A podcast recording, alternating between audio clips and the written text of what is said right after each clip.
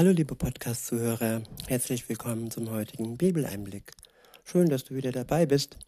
Heute habe ich ein Kapitel aus dem ähm, ersten Korinther, Korintherbrief und es ist das Kapitel 13. Ich verwende die Übersetzung Das Buch von Roland Werner.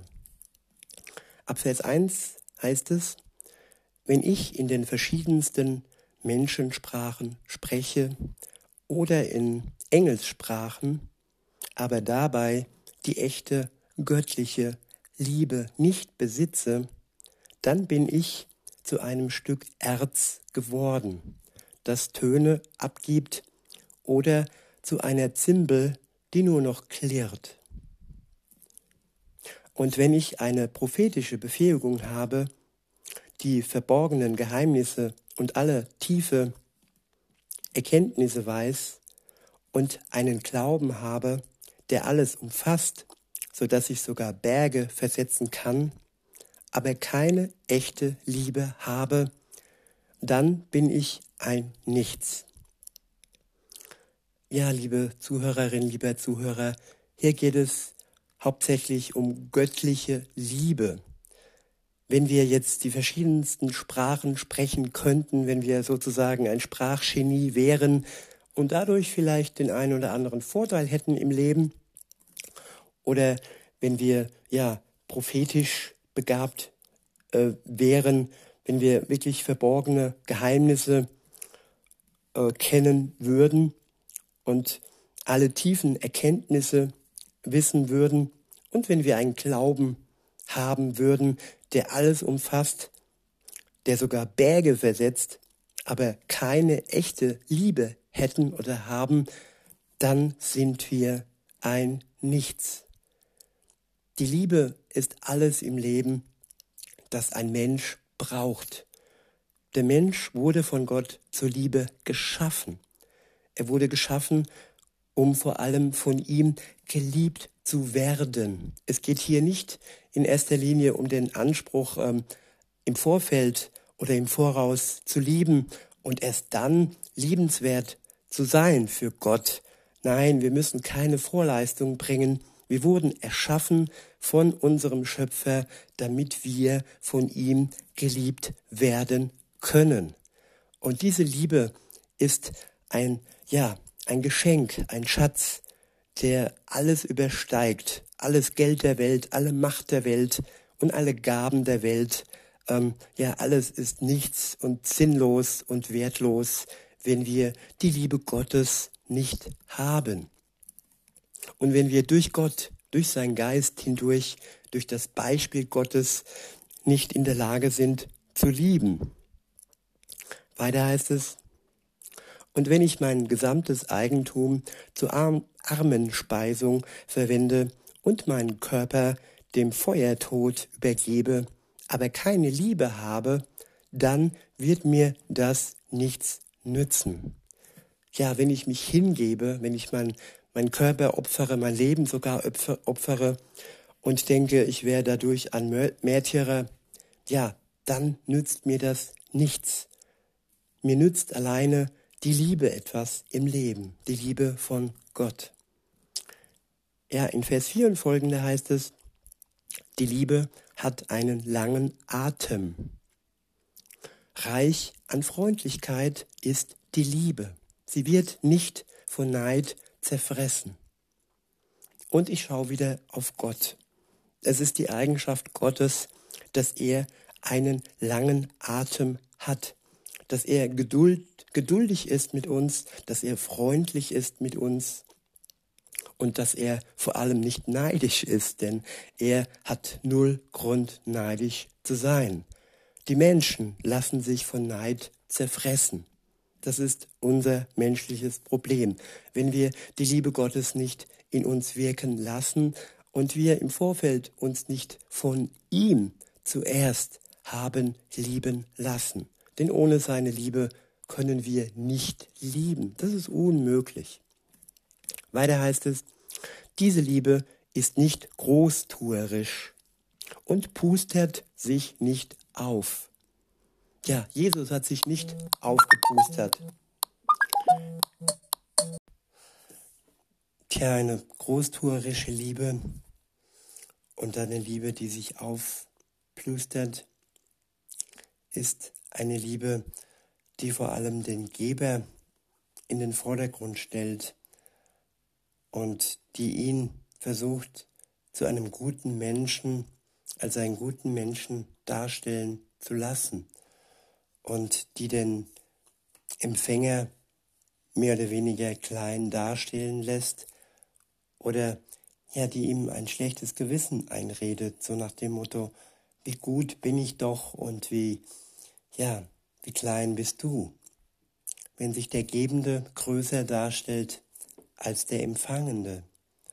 Bei Jesus ist das aber anders. Er gibt sich hin, er gibt sich der Menschheit hin, er gibt sich jedem hin, der sein Opfer annimmt und er tut es dem Menschen zuliebe, nicht um sich selber groß zu machen, nicht um sich selber aufzuplustern. Er tut es für uns. Und das ist wirkliche, wahre, göttliche Liebe, die sich nicht aufspielt und groß darstellt. In Vers 5 heißt es, sie ist nicht unhöflich und sucht nicht ihren eigenen Vorteil. Ja, Liebe, wo man sagt, ja, sie ist unhöflich und es wird gesagt, ja, ich sage das, wie ich denke, wie ich fühle, ich bin direkt raus. Und ich mache niemandem etwas vor. Aber oftmals ist so eine direkte Art verletzend. Und oftmals ist es nicht wirklich die Liebe, die uns hilft, die uns aufbaut, wenn man direkt raushaut, was vielleicht wahr ist, aber was dann doch schmerzt und nicht weiter bringt. Bei Gott ist das nicht so. Er ist wirklich höflich und er sucht nicht seinen eigenen Vorteil. Er hat sich uns hingegeben. Bei ihm geht es immer nur um Hingabe. Weiter heißt es, sie wird nicht bitter und rechnet auch das Böse nicht an. Gott hat einen sehr langen Atem, so lange, dass er nicht bitter wird und dass er das Böse, das sich anhäuft bei uns, nicht anrechnet. Nicht anrechnet, solange wir zu dem stehen, was wir Böses verbocken, was wir Böses tun, solange wir zu unseren Sünden stehen, solange wird er sie, die wir Gott bekannt haben, nicht anrechnen. Uns wird, uns wird nur das angerechnet, was wir nicht einsehen, was wir unter den Teppich kehren, was wir versuchen vor Gott zu verheimlichen. Und ähm, ja, wir können aber nichts vor ihm verheimlichen. Insofern ist es die beste Möglichkeit, ihm all das Böse zu bekennen, damit er es am Ende nicht anrechnet und für uns ein Anwalt ist und kein Richter. In Vers 6 heißt es, sie hat keine Freude an der Ungerechtigkeit, sondern freut sich mit über die Wahrheit. Ja, oftmals kann man sich denken, ja, die Menschen wollen die Wahrheit gar nicht mehr wissen. Sie ähm, nehmen manchmal die Unwahrheit lieber in Kauf, weil die Unwahrheit ihnen ja besser schmeckt als die Wahrheit. Aber bei Gott ist es nicht so. Er freut sich eben nicht an Ungerechtigkeiten und er freut sich vor allem nicht an der Unwahrheit. Da, wo wir ehrlich sind, da ist er mit uns und da, wo wir lügen, da ist er gegen uns. In Vers 7 heißt es, alles erträgt sie. In allen Umständen vertraut sie, alles hofft sie und alles hält sie aus. Ich wiederhole den Vers 7. Alles erträgt sie, in allen Umständen vertraut sie, alles hofft sie und alles hält sie aus.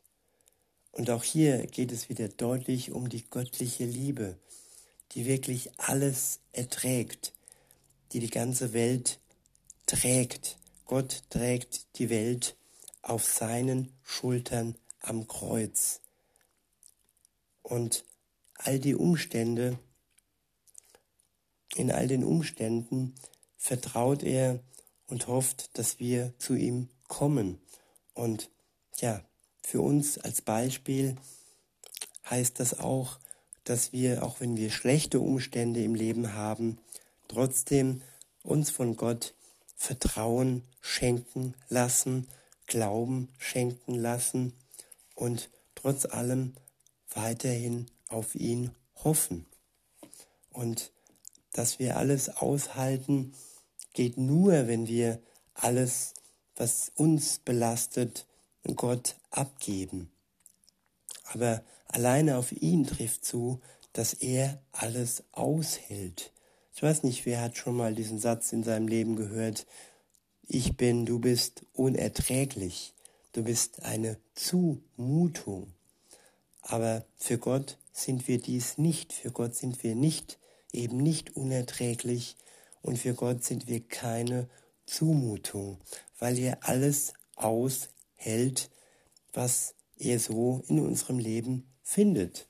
Solange wir, wie gesagt, ehrlich bleiben und nichts unter den Teppich kehren und ihm alles bringen, was uns belastet und vor allem alle Schuld, die zwischen uns und ihm steht, bekennen. Dann kann er wirklich alles aushalten, wenn wir ein offenes und ehrliches Verhältnis mit Gott haben. Der nächste Abschnitt ist überschrieben mit was ewig bleibt. In Vers 8 steht, niemals versiegt sie, diese wahre Liebe. Ich wiederhole, niemals versiegt sie, diese wahre Liebe.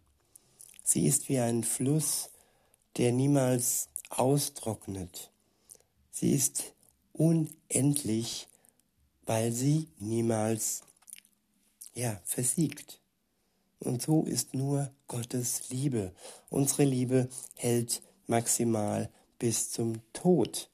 Gottes Liebe hält darüber hinaus. Er ist treu. Er wird uns retten, wenn wir bei ihm um Hilfe flehen und rufen. Und dann werden auch wir wie Jesus auferstehen, dann werden auch wir wie Jesus ewig leben und die Hoffnung wird nicht zu Ende gehen und auch die Liebe wird dann nicht zu Ende gehen, wenn wir mit ihm zusammen, ja, im Paradies, in seinem Reich, seine Liebe wahrhaftig spüren und ihn von Auge zu Auge, ja, erleben können. Weiter heißt es, durch die prophetische Befähigung, sie wird einmal überholt sein. Auch die geistgewirkten Sprachen, sie werden aufhören. Genauso wird die Erkenntnis zu ihrem Ende kommen. Weil dies alles Dinge sind, die im Verborgenen oder die das Verborgene darstellen. Das Verborgene stellt dar die Befähigung der Prophetie, dass man Dinge voraussagen kann, die noch nicht zu sehen sind, göttliche Dinge. Und überholt wird auch sein die geistgewirkten Sprachen, die einfach die Gemeinschaft mit dem Heiligen Geist, mit Gott noch etwas vertiefen. Und überholt wird auch sein die Erkenntnis, die wir dann vor Augen haben, wenn Jesus wiederkommt. Wir werden ihn erkennen, also brauchen wir dann auch keine Erkenntnis mehr. Und die geistgewirkten Sprachen sind dann nicht mehr nötig, weil wir keine Hilfe mehr brauchen, weil wir direkt mit Gott kommunizieren können. Und auch die Prophetie ist nicht mehr nötig, weil wir das, was wir prophetisch sehen können, direkt vor Augen haben, wenn Jesus wiederkommt und wenn wir mit ihm in der Ewigkeit leben. Aber die Liebe, der Glaube und die Hoffnung, diese drei Dinge werden bestehen bleiben bis hinüber in die Ewigkeit. Weiter heißt es, genauso wie, nee, Vers 9 sind wir, denn wir erkennen nur stückweise und auch unsere Prophetie gelingt nur zum Teil. Alles, was Gott uns schenkt, ist Stückwerk. Es öffnet uns nur zum Teil seine Realität und ja, sein Wesen. Und das komplette Stück, das komplette Erkennen wird erst dann sichtbar sein, wenn Jesus wieder kommt. Weiter heißt es, wenn dann aber das kommt, was schon vollkommen ist, dann wird das, was nur stückweise existiert, weggetan werden. Ja, Jesus ist vollkommen. Und wenn der Vollkommene kommt, dann wird das stückweise, ja, das, was schon existiert, hinweggenommen werden, weil dann alles vollkommen vor unseren Augen ist. Weiter heißt es in Vers 11, ja, als ich ein unmündiges Kind war, redete ich wie ein unmündiges Kind. Und meine Gedankengänge waren entsprechend unreif. Ja, jeder Christ fängt unreif an. Jeder ähm, bekommt dann Gedankengänge, die sich nach und nach ja, vergrößern. Das ist Erkenntnis, die nach und nach sich ausweitet. Weiter heißt es, doch als ich dann ein Mann wurde, da ließ ich die Angewohnheiten eines unreifen Kindes hinter mir. Wir werden dann auch erwachsen im Glauben und lassen die anfänglichen unreife Verhaltensweisen hinter uns. In Vers 12 heißt es, wir schauen noch wie in einem, wie in einen unklaren Metallspiegel, dann aber von Angesicht zu Angesicht. Noch sehen wir ihn nicht von Angesicht zu Angesicht, wenn er dann aber wiederkommt, dann werden wir ihn sehen von Angesicht zu Angesicht. Weiter heißt es, noch erkenne ich alles nur bruchstückhaft, dann aber werde ich erkennen, so wie ich jetzt schon selbst von Gott erkannt worden bin. Ich wiederhole, noch erkenne ich alles nur bruchstückhaft, dann aber werde ich erkennen, so wie ich jetzt schon selbst von Gott erkannt worden bin. Ja, wir können Gott nichts vormachen. Er hat uns erkannt, er ist unser Schöpfer, er kennt uns durch und durch. Und dann aber, wenn Jesus wiederkommt, kommt, dann werden wir auch Gott erkennen, so wie er uns schon im Mutterleib erkannt hat. In Vers 13 steht, doch nun in der Zwischenzeit bleibt das Vertrauen, doch nun in der Zwischenzeit bleibt das Vertrauen, die Hoffnung und die Liebe. Diese drei Lebenswirklichkeiten bleiben. Und, bedeutend, und die bedeutendste davon ist die Liebe. Die Liebe steht über allem. Die Liebe ist das Merkmal Gottes, ist der Grund, warum er sich für uns am Kreuz dahingegeben hat, damit wir den Freispruch haben für das, was wir taten und für das, was eigentlich die Todesstrafe verdient hätte. In diesem Sinne, liebe Zuhörer, wünsche ich euch noch einen schönen Tag und sage bis denne.